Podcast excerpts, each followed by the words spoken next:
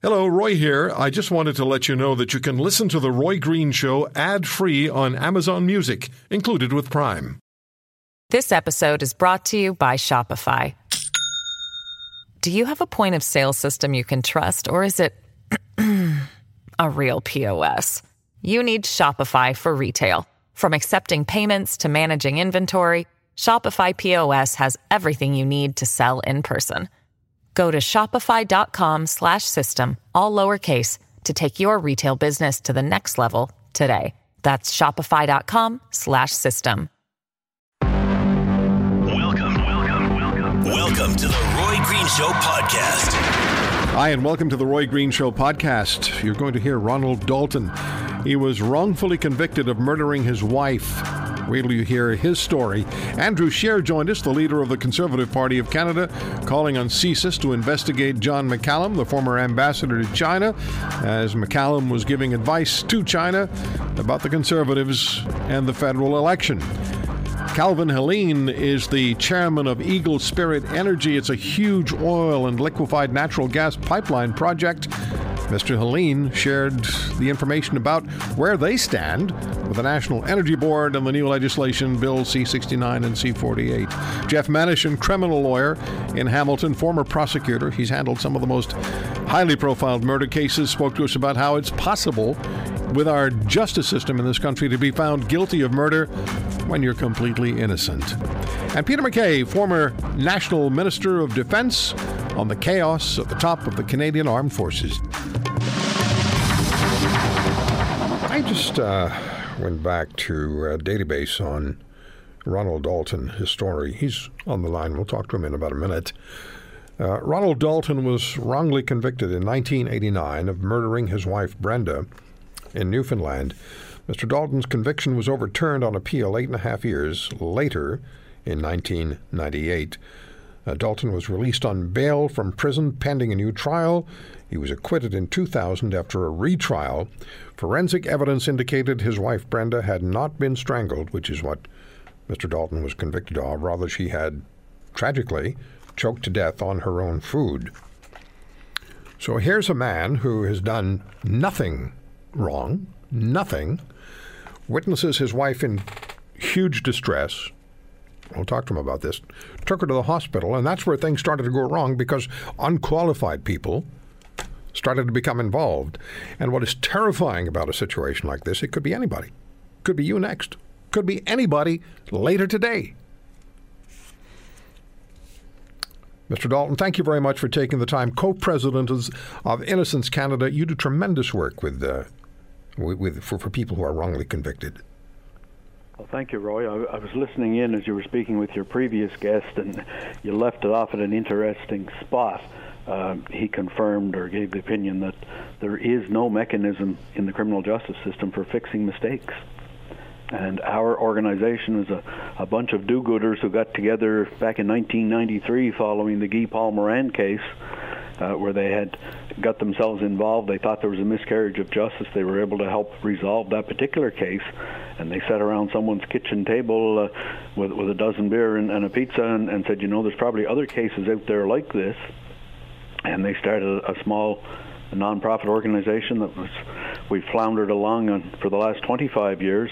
Glen Assoun's case uh, represents our 24th exoneration during that period. That's incredible. We, we, we, have done a lot to uh, change the landscape in wrongful convictions in the last 25 years in this country. Yeah, and you've also alerted prosecutors and police to the fact that you're there well, not not to pat ourselves on the back, but when we walk into court now, we, we do so with a, a certain uh, cachet of, of work behind us. Courts, in particular, have taken notice of the work we do, and it may happen one of these days that we'll back a losing horse, but we have an enviable record.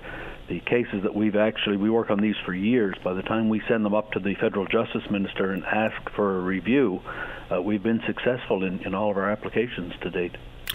Mr. Dalton, you. Uh, I don't know how many people could do what you're doing uh, now, after all you've gone through, after all you've been put through, to be able to be as committed as you are to the Innocence Canada project and to be publicly open to speak about it. It, it takes an exceptional person to do this. Uh, I, I, want to start with this. I read that You were 32 year old bank manager. It's not the first time you and I have talked, by the way. It is not. Uh, you were a 32 year old bank manager, and your wife was 31 when you were arrested for the murder of your wife, who was ultimately found to have choked on a piece of dry cereal. Tell me if anything's wrong about what I have here. At the hospital in Gander, the only doctor in the ER where you and your wife went, you took her, was young and largely inexperienced. Resuscitation failed, and an autopsy found some marks on the inside of your wife's throat. The hospital pathologist, who had no forensic training and no forensic case experience, concluded your wife was the victim of homicide, and that's when you were arrested. Then the trial, the verdict. This is a nightmare scenario, and as I said a few minutes ago, it could happen to literally anybody in Canada today. Am I correct about the details of what happened to you? Your, your details are, are correct. The, the, one minor correction I'd make is the poor chap in charge of the emergency room at midnight when uh, we took Brenda to the hospital was a medical student from Ireland doing a, a summer locum. He was filling in for summer vacations and had never intubated or put a breathing tube in a live patient before. So he was faced with the choice of waiting to call in an anesthesiologist uh, at midnight, and, and, they're the people who have the training and, and, generally do that procedure in a hospital setting, or to attempt it himself. He chose to attempt it himself. Unfortunately, uh, inserted the breathing tube into her esophagus rather than her trachea, so that he blew her up like a balloon. Then, because this tube gets sealed in your throat, and he pumped air into her stomach and sealed her fate as it would. Oh my. And then, of course, that was compounded by the inexperienced pathologist the following day who did an autopsy, thought he had a homicide, and uh, set in, in motion a, a, chain of events that took a dozen years to, to resolve. So you're grieving the death of your wife, and at the same time, you're being tried for her murder, and you're convicted of her murder.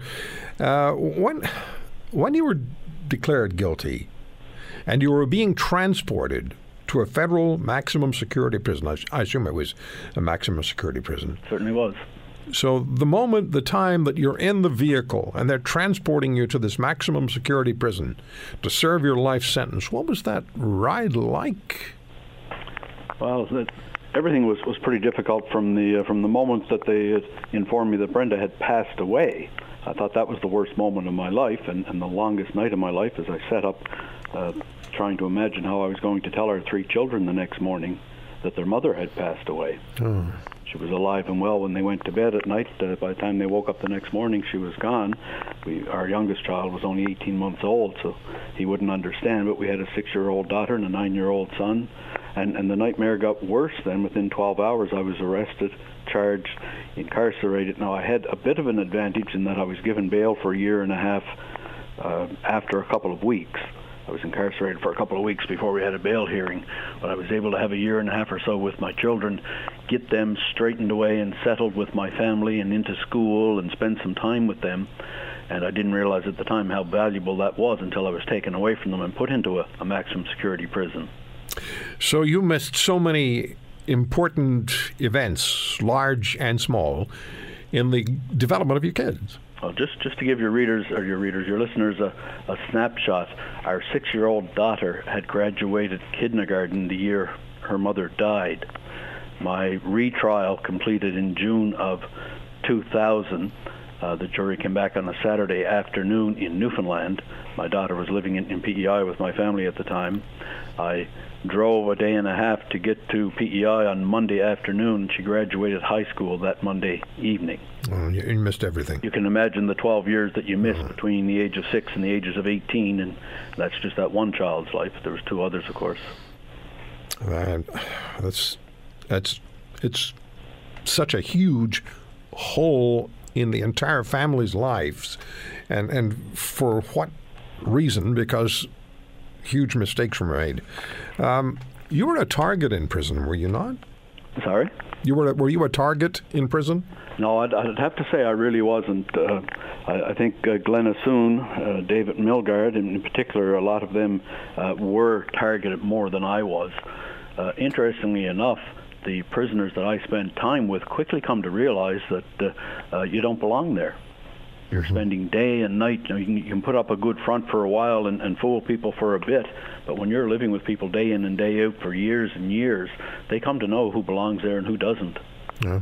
So I had no problem convincing other prisoners that I didn't belong there. It was convincing convincing the courts and getting uh, myself back in court to prove my innocence. Well, let's let's let's talk let's talk about that because you had two lawyers who didn't do very much for you, if anything, as far as I know, and I've been able to research. Uh, as far as the appeal of the sentence was concerned, then you got a third lawyer who actually got to work on the appeal. How long? What was the time frame between being incarcerated and getting this third lawyer working, really working for you? Uh, I was serving a life sentence that came with a 10-year minimum, which was the, the smallest sentence they could give me for second-degree murder. Uh, seven years into a, a 10-year minimum, you're allowed to apply for what they call day parole. I made application to the parole board, who laughed, of course, because an appeal couldn't take that long. They they wrote to me, uh, but at that point, I filed my own appeal factum with the Court of Appeal in St. John's in Newfoundland, and tried to get a, a hearing set. I challenged the court to go out and hire as many forensic pathologists as they wanted. If they could find one that would agree with the Crown's original one, I'd stay where I was. Otherwise, we better either have a retrial or drop this altogether uh, at some point, uh, a junior lawyer with one of the firms I had previously uh, contacted me and said, "Listen, uh, we don't even have access to your file in our office." The uh, senior lawyer who's supposed to be doing this really isn't. Our firm is kind of breaking up, and it's partly over this issue. There is a young lawyer in our building who does a lot of appeal work. Would you like me to put you in touch with him? I took them up on that offer, and Jerome Kennedy stepped into the the picture, and uh, within seven or eight months of that time, within six weeks or so, Jerome had me transferred back from the maximum security prison to the local penitentiary in St. John so we could work together on the appeal. And six months later, he had filed uh, compendious uh, uh, appeal factum and, and arguments, uh, including uh, affidavits from uh, half a dozen world-renowned forensic pathologists, all disagreeing with the first one. The one who was responsible for your time That's in right. prison for your conviction. So when, once that was done, uh, my uh, appeal uh, was granted about six months after that. So it wasn't much more than a year from the time Jerome got involved in, in the case until my conviction was overturned. Mm-hmm. That was overturned with an order for a new trial. That took a couple years to get organized, and the first trial that ended wrongly uh, took six weeks. The retrial took nine months and we went a bit overboard. We called 13 different uh, uh, expert witnesses, a couple of emergency uh, room experts to talk about the mistakes that the young doctor had had uh, ran into in, in, the emergency department that night. We brought in six or seven forensic pathologists who literally wrote the books. We went all around the world and got the Sir Bernard Knights and, and others who had had basically started the, the forensic uh, medicine in, in the so what you did in, in your in your appeal, um, you, you, set precedents for the rest of the country. We, we you did. Changed, you changed you changed the rule book. It made it much more fair. We, we changed the rules in, in the province of Newfoundland in particular because following my acquittal, uh, there had been two other cases in Newfoundland within a fairly compressed time period. There was three cases that went wrong within a five-year period. So acting with the other two uh, victims of the wrongful conviction, we were able to get a public inquiry and that was headed by former Chief Justice of the Supreme Court of Canada, Antonio Lamer, since deceased now, but he uh, held an inquiry that ran over two and a half years, produced uh, all kinds of recommendations on all 3 mm-hmm. of these cases, and, and changed some of the rules to make it a bit better going forward, less likely for these things to happen. What a remarkable story! I mean, it's remarkable in every sense of the word. You're living, you lived it. I'm just hearing you speak, and it's it's scaring the daylights out of me, because as I said at the beginning, and I'm sure you would agree, it could happen to anybody in this country today. Well, that's that's the reality. I uh, I spent a lot of time with with Glen Assoun yesterday, of course, and, and I've met him on a few occasions. Glenn literally did double the time that I did. Uh, the only difference between Glenn's case and my case is that in Glenn's case there was a crime, and in mine there wasn't. Uh, Mr. Dalton, so you had no help when you I have to squeeze a lot in here in four minutes. Uh, you had no help when you were reintroduced or re-entered society you were standing beside Glen Assoun this week. That must have brought back so many memories for you. You worried for him? Uh, I am. Uh, Glenn is uh, 63 years old. He's got some serious health issues. He doesn't have a penny to his name, doesn't know where the bread on his table is coming from tomorrow. you don't get as much as a, a one-way bus ticket home in, in Glenn's situation. And he's been out of prison on bail for the last five years, but he's been living on on the kindness of strangers and, and some help from his family and our organization a little bit. And, uh, but he's basically been kicked to the curb with without so much as an apology. You know, there's a, there's a feeling uh, in general society that if you're wrongfully convicted and you spend a lot of time in prison, once you get out, you sue them and uh, they'll settle with you and you'll get millions and walk away. Uh, that happens in some cases. I know in our organization we have 24 exonerations. Now, fewer than half of those people have ever been compensated. Some of them have. I spent uh, 12 years from my wife's death until the end of my second trial. I spent another seven years in civil proceedings before I was able to uh, get a small settlement from the government to help out my family and, and myself for what we went wow. through. Uh, Glenn's health is, is and age uh, conspire against him. We've had clients, including Romeo Phillion, that uh, spent 31 years in, in prison and died before they got a chance to uh, get any compensation. it's a very, very uphill battle. There's, again, no mechanism in the criminal justice system for dealing with mistakes, including compensating victims of mistakes. That's just awful. That's just terrible. They so they steal years and years of your life. Some some jurisdictions, as, as you probably know, uh, Great Britain and New Zealand, other places have independent bodies, publicly funded independent bodies to do right. the type of work that Innocence Canada is doing uh, on a volunteer basis. We we struggle to exist as most nonprofits do. So you could use some contributions from we can from our listeners. Contributions. I mean, we we literally have a lease coming due next spring that we don't know if we're going to be able to. Uh, to renew. Uh, we have a very small staff, but we need some people to do this this work. And how do had, uh, how do people lawyers, get in touch? There, well, there's there's lawyers uh, working on like Glenn's case, for example. I mean, Phil Campbell, Jerome Kennedy, a name you've heard before today, and, and Sean McDonald right. have worked on this case for the last 13 years uh, with no compensation. So we, uh, our listeners, can just go to Innocence Canada visit, online. Visit the website at, at Innocence Canada, and there's okay. several ways we, we can take your money. But, Mr. Uh, Mr. We, would, we would love to be publicly funded or be replaced altogether. We'd like to work ourselves out of business, but sadly, I don't think that's going to happen anytime soon. Yeah, well, thank you for what you do. Thank you so much. And all the very best to you, sir. Well, thank you, Roy. Good to talk to you again. All right. Uh, Ron Dalton, Ronald Dalton, and uh, his story. Uh, on Twitter, it's at Innocence Canada.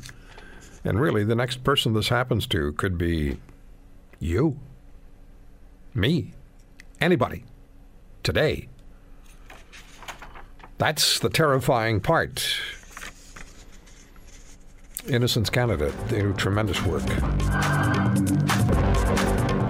The Conservative Party of Canada is calling on CSIS to investigate former Liberal cabinet minister and Canadian ambassador to China, John McCallum, for election interference. And uh, a TMX announcement of significance, supposedly, from Mr. Trudeau was heralded for his appearance in Edmonton yesterday. Well, it fizzled out. Nothing much happened as far as that's concerned. Joining us on the program is the leader of the Conservative Party of Canada, Mr. Andrew Scheer. Mr. Scheer, thank you very much for taking the time. How are you doing? Um, doing pretty uh, good here, just in Toronto, enjoying the Indy. Well, you guys get to go to all the good things, don't you? That's just it's called power. well, it's called trying to meet as many people as I can this summer. So doing a lot of travel and was in Stampede just last week, and now uh, touring out uh, throughout the GTA. Well, let me ask you about uh, your, your, party's call and your call on CSIS to investigate former Liberal cabinet minister and uh, ambassador to China, John McCallum, for the things he said, the advice that he provided to the Chinese government. Speak to that, please. Well, here we have a high-ranking liberal, former ambassador, someone who's very close to the Trudeau government, who continues to be seen uh, uh, with uh, with high-ranking liberal uh, cabinet ministers, basically inviting the government of China to interfere in our election, coaching them as to how they can help liberals win the next election. But what I found most troubling was the message that a re-elected liberal government would be better for China. That uh, he's basically telling the government of China that a conservative government would deal uh, with China more forcefully, and that that would not be good for the government of China, and so that they should help liberals get elected, which I think completely undermines Canada's position uh, in relation to the dispute that we have ongoing right now with China. And again, I find very troubling the fact that Justin Trudeau has failed to denounce these comments. And I, I'm very concerned that this is the official Liberal Party message being sent to officials in China. Well, the uh, Liberal Party and Mr. Trudeau has said very clearly that they don't want Canadian uh, election, this Canadian election, to be interfered with, and they're going to call out anybody who does. In fact, they have a, a, a group in place to do that. And, and yet, as you say, here's Mr. McCallum giving advice to the Chinese government, uh, and, and, and nothing is said. It, it really exactly. is. It really is incredible, isn't it? Though you have the former ambassador, Canadian ambassador to China, telling the Chinese which which party would be best for China it's, it's unbelievable, and, and, and, what a terrible message that sends to Canadians that that uh, this high-ranking liberal is more concerned about what's good for China than what's good for uh, Canadians. And you're right; it's not like it's uh, you know former backbencher from 20 years ago who maybe uh, you know went off went off his notes and said something inappropriate. This is someone who was our top official in China for uh, a significant length of time, who up until uh, just recently was our ambassador, who continues to enjoy access to the upper levels of the Liberal government. Uh, making this type of statement. And it's completely hypocritical for the Liberal government to talk about protecting Canada's election from foreign interference if they're not willing to shine the light on themselves and see exactly what's going on here. Did, did are these liberal messages that John McCallum's only mistake was making them public? Uh, are these the types of conversations that are going on between Chinese diplomats stationed here in Canada and other liberals? Uh, we need to get to the bottom of this. It's also important that Mr. Trudeau clarify his position and respond to Mr. McCallum because we do know that Mr. Trudeau has in the past self-identified as an admirer of China's quote basic dictatorship, end quote. Yes, that's right. Uh, Justin Trudeau you know, obviously prefers the ability for dictators uh, to get uh, to how, how they are able to rule countries and all this uh, democracy that he has to put up with here in Canada. You know, it's just outrageous that he made those comments in the first place, and and he and he's he's basically governed that way uh, as much as, as he can. Uh, we we as the opposition were successful in, in stopping some of his more outrageous tax hikes, but uh, you know he's still putting in things like the carbon tax over the objection of, of premiers and other officials, uh, sorry, and, and, and Canadians. But but as you say, you know, he he has been dealing with a, with China from a position of weakness ever since the start. We have two Canadians being held uh, you know, without any real justification. We have our canola, beef, and pork exports being blocked, and literally Justin Trudeau has done nothing. When the U.S. was putting tariffs on Canadian products, the government quite rightly responded in a in a in a similar fashion. I don't understand why Justin Trudeau is not willing to do the same uh, when China is threatening our interests and threatening Canadians. Uh, I've announced that I would pull funding from the Asian Infrastructure Bank, which is controlled by China, which help expand Chinese foreign policy. There's no reason why Canadian tax dollars should be going to pay for that. And I would also start the work to uh, to prepare for retaliatory tariffs against Chinese products coming into our markets. It's uh, the lack of response from Justin Trudeau has completely sold out Canadians. There's a third Canadian being held now. Yeah, so we just learned about that today, and and uh, haven't got uh, any clarifications or any details about what the charges are. Of course, we're always very concerned, given the fact that the Chinese legal system is not based on the same uh, independence and rule of law that we have here. Uh, so we're we're reaching out, trying to get more information about uh, what this might might be. We don't want to jump to uh, any premature conclusions, but given the, the track record of the government of China recently, obviously we're we're quite concerned to hear this news. Mm-hmm. Let me ask you about Trans Mountain Extension. An announcement was expected yesterday was more or less told, we were told to expect an announcement from the Prime Minister in Edmonton. Nothing happened. Well, what did happen was that Justin Trudeau uh, had another campaign style event on the taxpayer dime we're now seeing this pattern uh, emerge this July. He's flying around on, uh, on on phony government business, making re-announcements and and nothing, you know, uh, phony announcements to justify uh, political travel. in fairness, in fairness, Mr. Scheer, he's not the first to do that. Well, he, he is the first prime minister to limit the ability for the opposition parties to, to get our message out. He has put in restrictions on uh, on opposition parties in terms of advertising and what we can do to get our message out. Right. And he has a massive advantage to flying around the country doing what he's doing. Uh, he should uh, he should stop that. He should get the Liberal Party of Canada to pay for his travel. If if all he's doing is going to you know make re-announcements and and campaign style events, the Liberal Party of Canada should be paying for that, not taxpayers. One more question for you. You know the Canadians, you're, you're meeting Canadians Canadians every day now, or the election campaign's underway. Let's call it what it is. Folks are going, going to want to know how you are going to get the country's finances under control again. Uh, I'm assuming you're not going to tell us the budgets are going to balance themselves. We, we have a $20 billion deficit annually now. We have uh, the national debt approaching $700 billion. Add to that the provincial debts, with Ontario's leading the way, thanks to uh, Kathleen Wynne and Dalton McGuinty, still over $300 billion. What's the plan? And give me th- the 30 second version. Uh, how are you going to get our finances in, under control? Well, you're absolutely right, and and the uh, the same architects of the Kathleen Wynne disastrous government moved to Ottawa and, and, are working in senior levels in the in the Trudeau government as well. Uh, we're going to we're going to outline a path back to balanced budgets over five years by constraining the growth of government spending.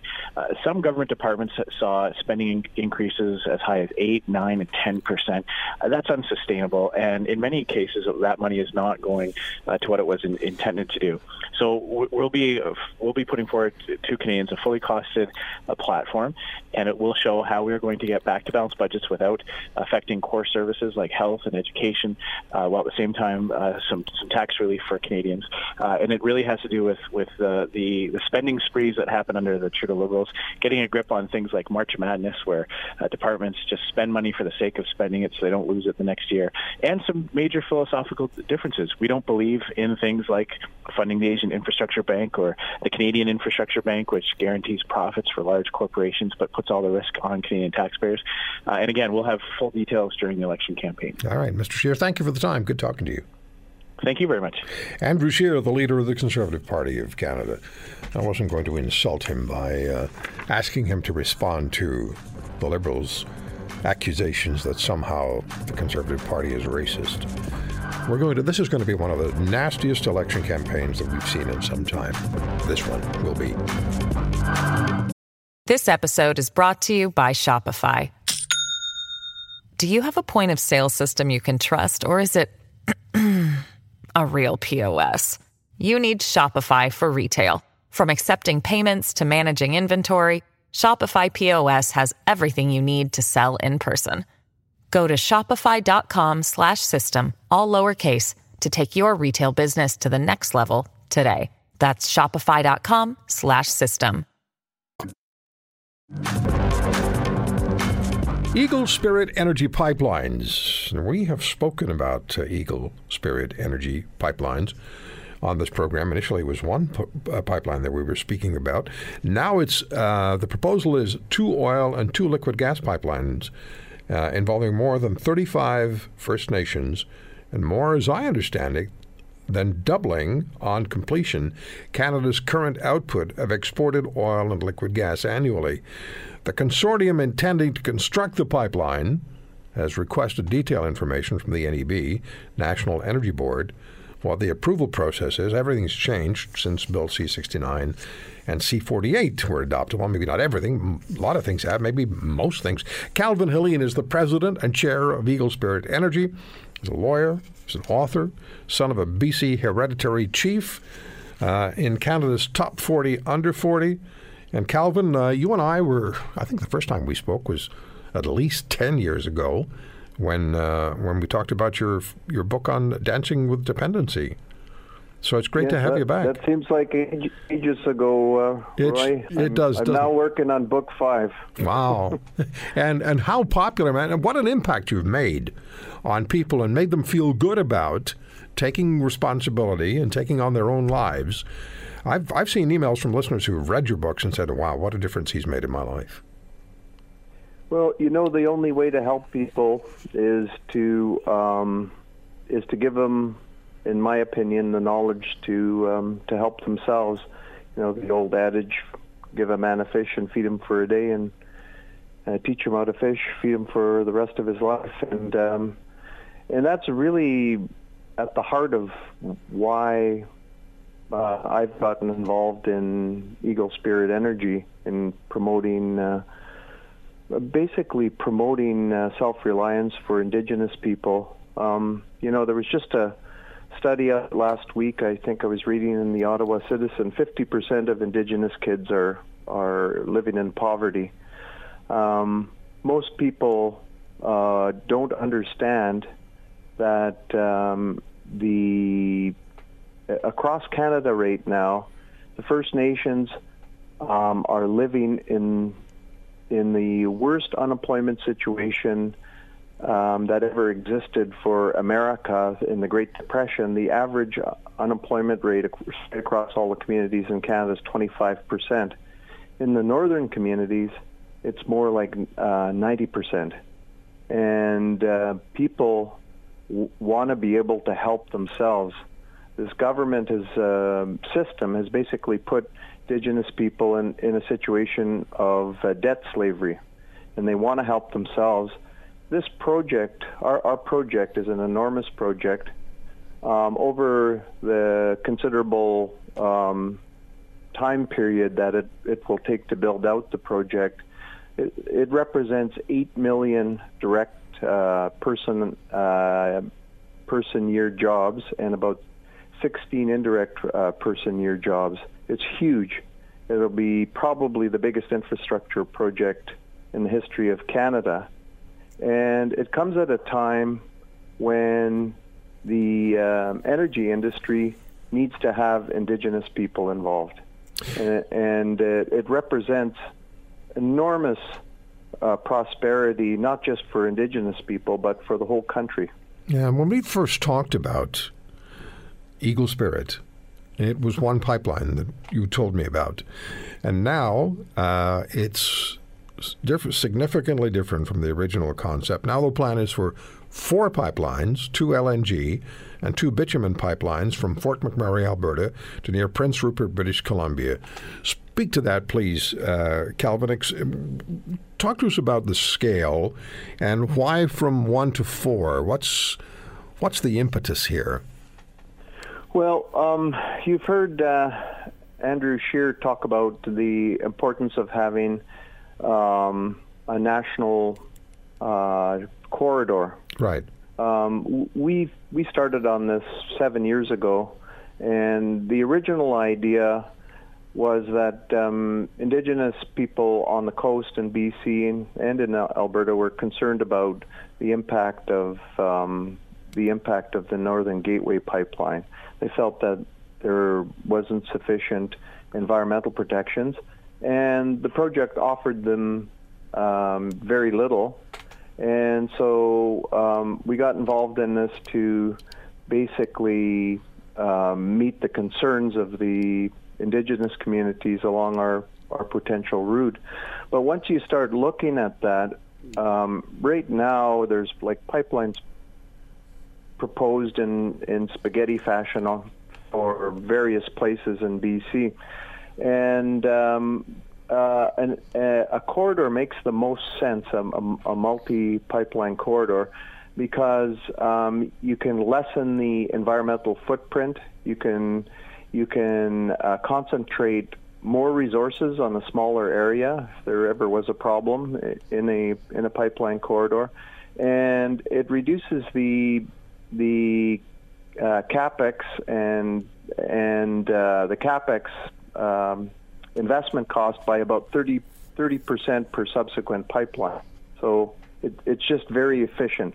Now you've had uh, you have input from senior industry executives, but now you're dealing with uh, and we'll talk about the. I want to talk to you about the, the, the financial realities. People always ask about money, but you're also dealing with new legislation, bills C69 and C48. We should be hearing more about energy, uh, uh, Eagle Spirit Energy, anyway. But how does this? How does C69 and C48 impact on the objective that you have, or do you know yet?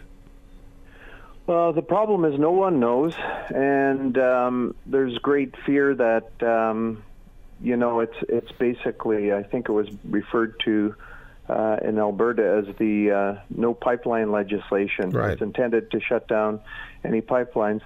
Um, where uh, our project will be probably around 75% owned by the in- indigenous people, and um, We've uh, written the recent letter to the um, uh, the National Energy Board for clarification on on essentially how to um, basically frame our project description, and um, and we're also asking whether or not the minister the minister under um, um, Bill C-48, the uh, that bans um, shipping of uh, oil off the BC coast, has the discretion to allow um, uh, some ships to to go into uh, ports um, at their discretion. So we're asking for clarification on those issues, and um, it's a it's a very big issue.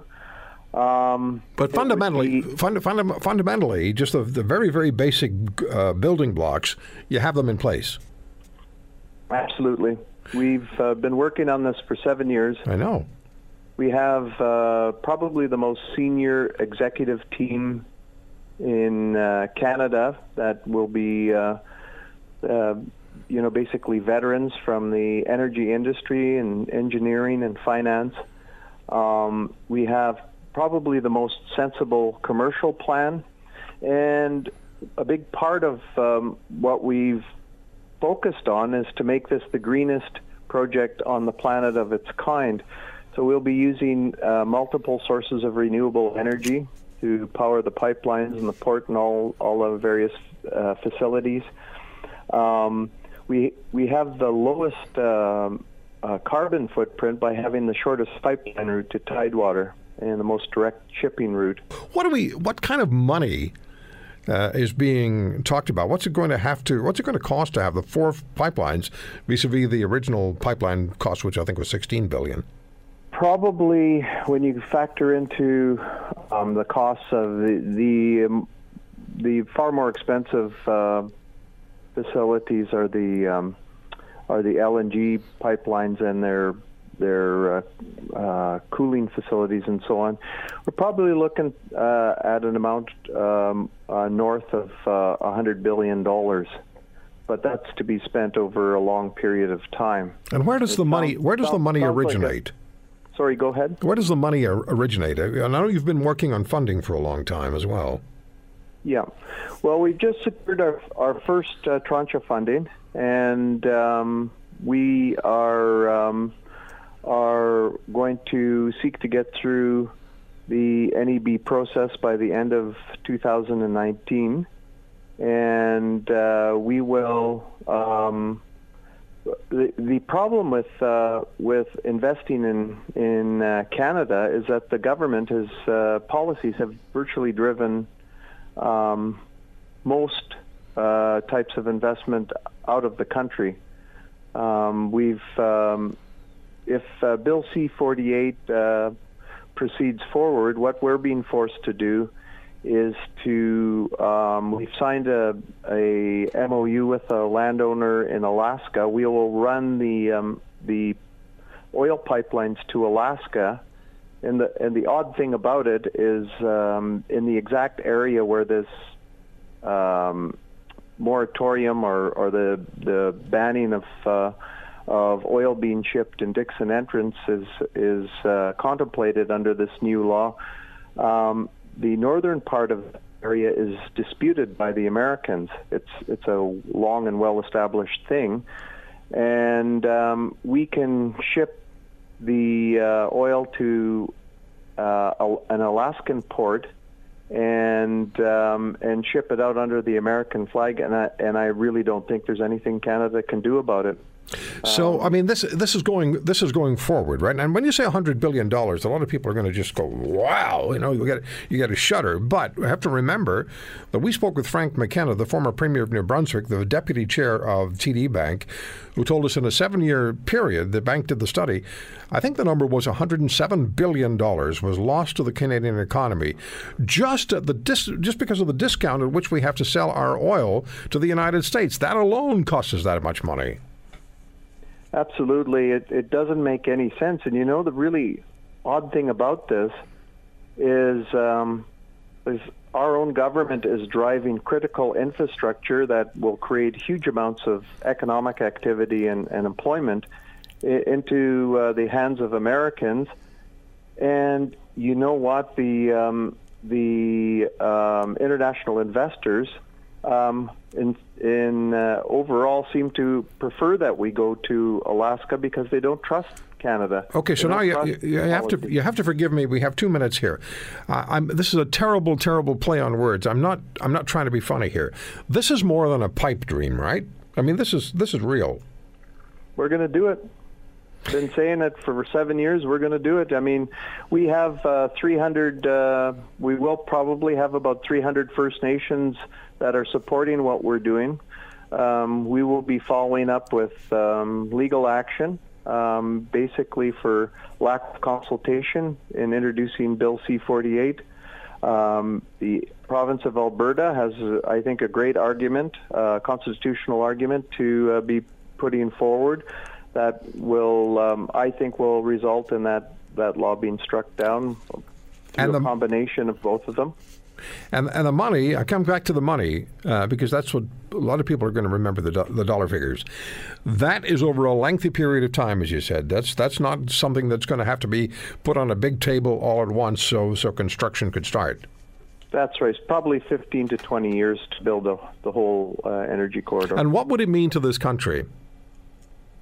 Well, what it would mean is um, Just economically. uh, yep, there's a a um, a group that has put together a it's hashtag 1750, and I forget the the last letters of it, and that would put 1750 dollars into every Canadian's pocket every year. Wow, as opposed to what's happening now, Abs- where money's being taken out of our pockets.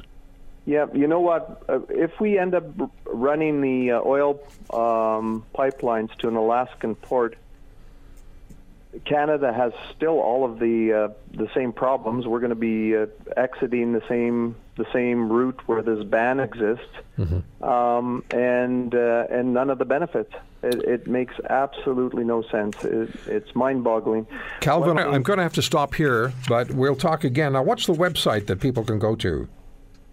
Um, we're just setting that up right now, so right. uh, we don't have one yet, but we'll let you know. Okay, and I've been working on it for seven years. Calvin, good talking to you. Thank you so much. Okay, thank you very much. Uh, when Calvin Helin says he's going to do something, I would never bet against him. And you can read his Dances with Dependency books. This project has been in the works for years. I remember the first time I talked with Calvin was five or six or seven. Yeah, it had to be seven years ago. And now they're looking for definitions, explanations from the NEB about what C69 and C48 will mean to them. The story that has captivated the attention of Canadians, as it should. Glen Assoun, wrongfully convicted of murder, had his sentence overturned after almost 17 years in prison following involvement by Innocence Canada. Now, how does it happen that in this country, with our checks and balances justice system, innocent individuals are convicted of sometimes the most heinous of crimes? I'm going to speak with Jeff Manishen in just a moment. Uh, very experienced criminal trial lawyer in the city of Hamilton. He's handled some of the most uh, reported on and high profile murder cases in this country, also a former prosecutor. But I just want to give you a little bit of background here. And this ran on Global News, a little background on. Uh, on uh, Mr. Assoun and the case. November 12, 1995, Brenda Way, known as Pitbull, was murdered and her body left in a parking lot behind the Dartmouth apartment building, uh, there where she lived with, uh, or had in relationship with Glen Assoun. A volatile romantic relationship. Uh, he told police he'd spent the night before with a friend, Isabel Morse, at her apartment. Morse and two others cor- corroborated this. No physical evidence linked Assoun to the murder. In 1996, Mr. Assoun moved to British Columbia. Uh, and there were several people in BC who said that he had talked to them about the murder of um, the young woman in uh, in Dartmouth. And uh, on April 5th, 1998, he was arrested in British Columbia, returned to Halifax for trial. A jailhouse informant approached police, claiming that Assoun had admitted to cutting his former girlfriend's throat and dropping her body near a dumpster. And uh, a few days later, a teenage prostitute went to police after seeing a TV news report on the Assoun case. She said uh, she was abducted and sexually assaulted at knife point by a customer she identified as uh, Assoun. April 1999, at his trial in Nova Scotia, Supreme Court, Assoun conducted his own defense after being denied legal aid and was unable to retain a lawyer. December 17, 1999, um, Assoun was sentenced to life in prison without eligibility for parole for 18 and a half years. And that brings us to, uh, well, a lot of other things happened, but brings us to the most recent years. 2007 to 2013. Innocence Canada launched an investigation. The group said it had evidence from two informants that uh, a serial killer, whose name was McGray, told them that he'd killed Way, the young woman, and uh, March 1st of this year, Mr. Assoun's wrongful conviction was overturned. A little later in the hour, we'll be speaking with uh, Ronald Dalton, who spent eight and a half years in prison after being found guilty in Newfoundland in 1989 of murdering his wife. It's quite a story how this happened.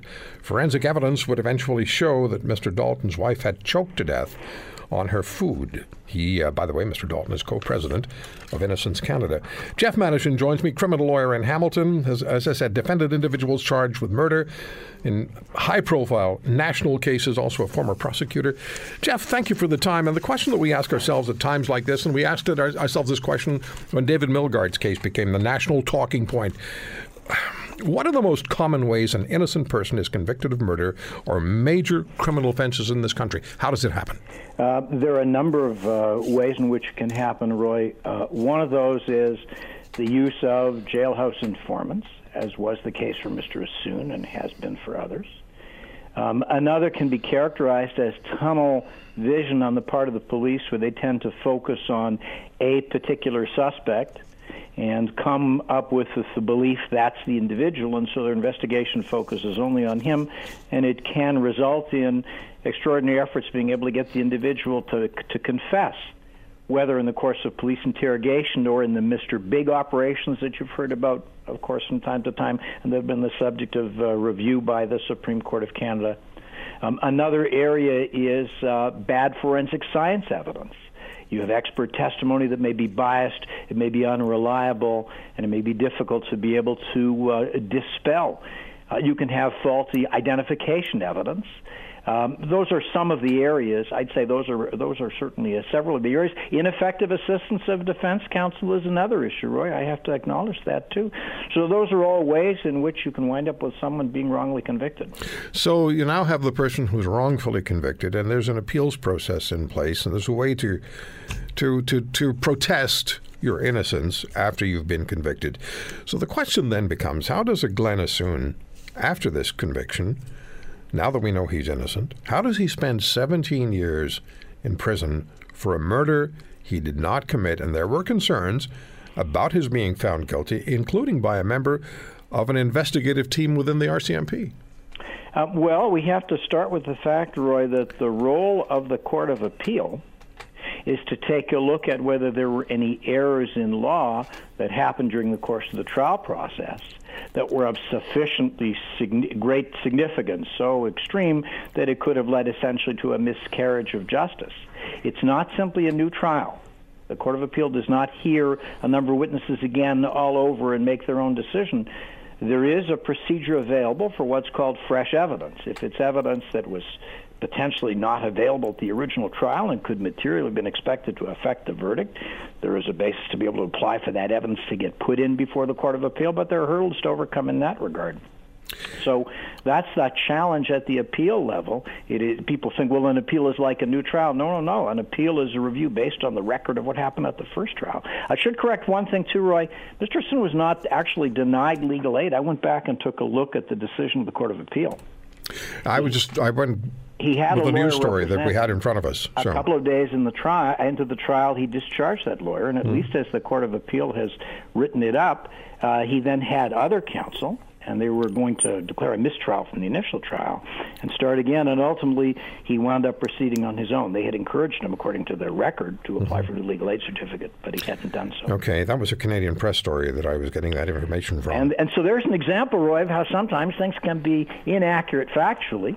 And imagine that now writ large, where you have witnesses who are testifying to matters that are inaccurate, unreliable, or even dishonest. Let me ask you this Is the appeals process in Canada's justice system sincere and interested in the convicted person's plea, or is a, a lip service service? And I ask this because I read yesterday, and I've heard this many times before, that our justice system is not set up to um, to clear someone once they've been convicted. True or false?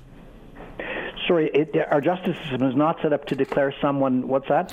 Innocent. In other words, to overturn a guilty verdict. Oh, okay. Let's let's approach that two features. Number one, of course, the justice system never actually says innocent. It's guilty or not guilty. Don't forget that. But from the standpoint of what the role is for the appeal tribunal, mm-hmm. as I say, it's not simply a review of the evidence and a decision, gee, there was or there wasn't enough. Mm-hmm. The only way in which a court of the Court of Appeal will review a situation like that is where the verdict was so basically so flawed. It was wholly unreasonable on the evidence. You might have a situation in which they could reverse a verdict then. But but the appellate function, Roy, is much more focused in areas of law than substantive issues of guilt or innocence. And if there's an evidentiary basis, here, as you summarized at the outset, there were a number of people who said Mr. Assoun made admissions to them. And there was a body of other evidence, too. The Court of Appeal, by the way, Roy, in this case, I took a look at the reasons for judgment are about 100 pages long. They went into an extensive review of a whole number of different appellate. And would that. Jeff? I have to take a break in a second. Would that be why the Supreme Court of Canada decided not to review the case? Well, they may well have said the they, they don't really give you a reason, do they? They needed, they didn't need to review it further. Yeah, the Supreme Court doesn't tell you why they will or won't. When it's a leave application, in other words, are we going to hear it before the full court? They'll either allow it or dismiss it. And to dismiss the leave application, all they say, leave dismiss. I want to ask you this question, uh, and, and, it takes us back, Jeff, just to very recently, where the prosecutor in the case for Vice Admiral Mark Norman um, found out information that she should have had, we guess, before it ever got to the point where she said, "Well, sorry, uh, I can't proceed with this." So what is the prosecutor's role? Is it to prosecute um, regardless of circumstance, or does the prosecutor have to take into account whatever additional or maybe new information is placed before the prosecutor and say, um, I had a case, I don't anymore? The prosecutor's role, and this is going back to, I think, in the 60s, the Supreme Court of Canada said it's exclusive of any notion of winning or losing. Your job is to present the evidence mm-hmm. and to put forward the position, assuming that there's sufficient, that you say it's sufficient to be able to support a conviction.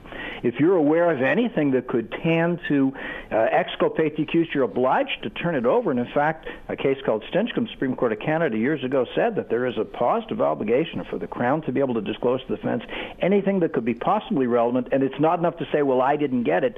You really have to try and get everything from the police, turn that over. That's okay. number one. Number 2 mm-hmm. certainly in the event that you're provided with information that suggests your prosecution is not well founded, you obviously have to take that into consideration. And if there's enough basis there to say, look, I'm not going to proceed, you don't proceed. I think some of the material in the Norman case was actually provided to the prosecutor by Marie Henein, That's right. the defense counsel. That's right. And that sometimes can happen. Should have come from the government, and it didn't. Well, we don't know whether the information was information in the hands of the government or in the hands of, uh, of some of the companies that were involved in this certainly you're right. There's an obligation on the prosecution and on the government if they're behind the prosecution to be able to share all the records and sometimes that happens. That okay, you so have uh, failure to disclose on the part of the police, government agencies, or others. So we have um, Glen in prison for 17 years. We have uh, David Milgaard in prison for 23 years, and after 15 years, David told me this. He was offered a deal. Tell us that you did it, and you'll get paroled.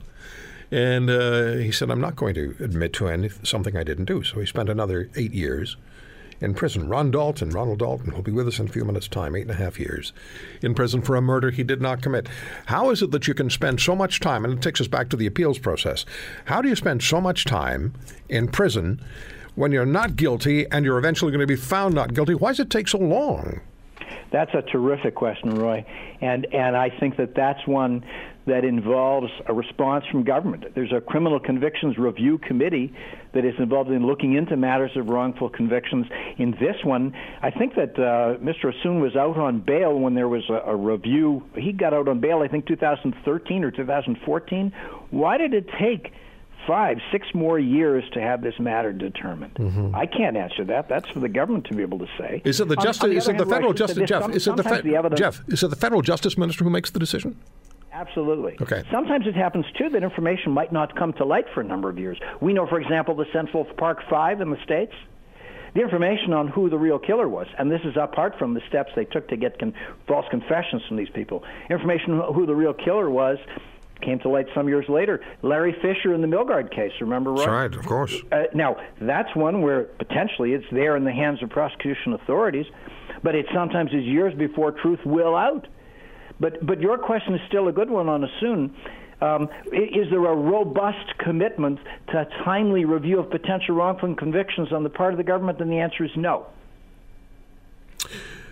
Which is the more difficult job, the prosecutor or the criminal defense lawyer? Wow. Um, I would say uh, the, the more difficult job is the defense, because remember that the resources of the state are available to the prosecution, and they're essentially limitless from from the standpoint of police, of forensic sciences, additional staff, um, time. From the defense standpoint, sometimes it's a much smaller team and a much lower and smaller resource pool. Okay, I have so to. It's it is more challenging, I think, in terms of the defense role. But Roy, the role of the prosecution is an extremely difficult one too. Okay, Jeff, I have to go, but I thank you so much for the time. Thanks. Sure, it's my pleasure as always. Jeff Manishen, criminal lawyer in uh, Hamilton, Ontario. Ross and McBride is the firm, and he is one of the best. The issue at the uh, top of Canada's military command. I wrote a piece on it yesterday for my blog at roygreenshow.com. And, uh, you know, of course, what happened with Admiral Mark Norman, he was removed from his position as second in command, uh, vice chair of the uh, uppermost levels of Canada's military command by the boss. Now we have uh, Lieutenant General Paul Wynnyk deciding that he's leaving because uh, he was offered, well, he was given Mark Norman's job, and then he was going to lose the job and back to, to Mark Norman, and said, "No, thank you very much. I'm out of here." So we have this uh, this, this, this chaos, this mess at the uh, top of Canada's armed forces. Peter MacKay joins me now, the former National Defense Minister. Peter, thank you very much for the time. Let's let's cut to the chase here. The, the chaos of the top leadership of the CAF, where where's it directly traceable to? Do you think? What's what's going on? Well, I think, to say the least, um, this goes back to the situation with Admiral Mark Norman that you've already alluded to, and that, of course, has very direct political lines that go back to the Prime Minister's office earliest days in government when they made the decision to try to reverse a contract that Mark Norman was in the center of, and that was to replace supply ships. Very important to have the ability to refuel our ships at sea.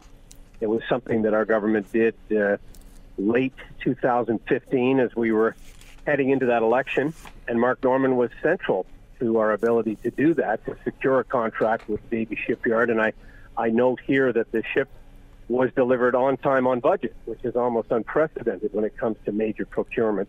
But to answer your question, the decision by the government to revisit that uh, contract, and when that decision to revisit leaked, uh, Mark Norman seems to have been in the government target right from the beginning.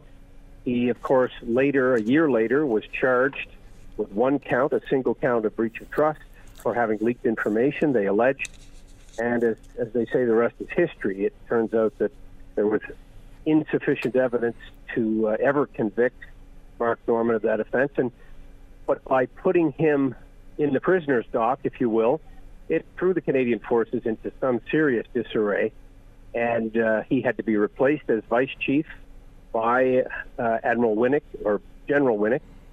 And then we know the back and forth that has taken place since then. And so Yeah. this has been more than a small distraction for the Canadian Armed Forces. Well, it has to be a distraction for the ranks, and I didn't want to. This is what I wrote in my in my blog piece yesterday because it, it looks to me like it kind of points back to the uh, to the PMO, as did the SNC Lavalin situation, when the Prime Minister twice publicly said that Admiral Norman would find himself in a Canadian courtroom. That's almost an intimidating statement. It, it could be seen as an intimidating statement for a young federal prosecutor or any federal prosecutor who's interested in his or her career. So or the that- police at that point. I'm sorry? Um, the, the police had not completed their investigation. Right, at right, that yeah, point. yeah. And to suggest that it was going to wind up in a courtroom basically presumes that the police are going to produce enough evidence. And then, as you said, it puts tremendous pressure on the Crown. As a former Crown attorney, I, I can tell you that's not the way the system is supposed to work. And I, I have trouble believing that when you look at, uh, I have trouble believing that it's all General John Vance, Admiral Mark Norman, and Lieutenant General Paul Wynnyk.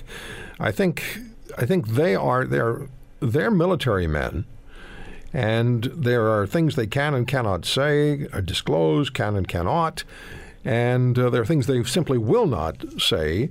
Uh, I, I just I just find it very difficult to say to, to believe that this is all on them. I've worked with all of them. They are all first class patriots, um, career military men, approaching 40 years in service, all. Um, you're absolutely right. There's no way that this would be something that they concocted. They had much of this thrust upon them, and, and they did the best they could in the circumstances and tried to do their jobs, tried to put the country first, the men and women that they serve as leaders within the Canadian forces. But uh, the political interference, I think, is plain as day. And uh, as we saw, and you alluded to, the SNC Lavalin case, um, when we heard from Jody Wilson Raybould, who testified under oath at a committee, uh, she she spoke very openly. But she wasn't. She wasn't allowed to complete her story. No, she wasn't. And um, sadly, because of the non-disclosure agreement that Mark Norman has signed, we probably won't, at least for some time, have the full story there either. And so this this is all done, obviously, on the eve of an election. It's all done now in a way that seems too cute by half to try to cover up what was going on, to try to prevent people from talking about what was going on, Sure does. to try to uh, pull a sleight of hand, if you will. Thank you for joining us. Uh, I'm sure we'll talk again before October the 21st. I hope so, Roy. All the best. All the best to you. Peter MacKay, former Minister of National Defense. Thank you for listening to today's podcast. If you want to hear more, subscribe to The Roy Green Show on Apple Podcasts, Google Podcasts, Spotify, Stitcher, or wherever you find your favorites. And if you like what you hear, leave us a review and tell a friend. I'm Roy Green. Have a great weekend.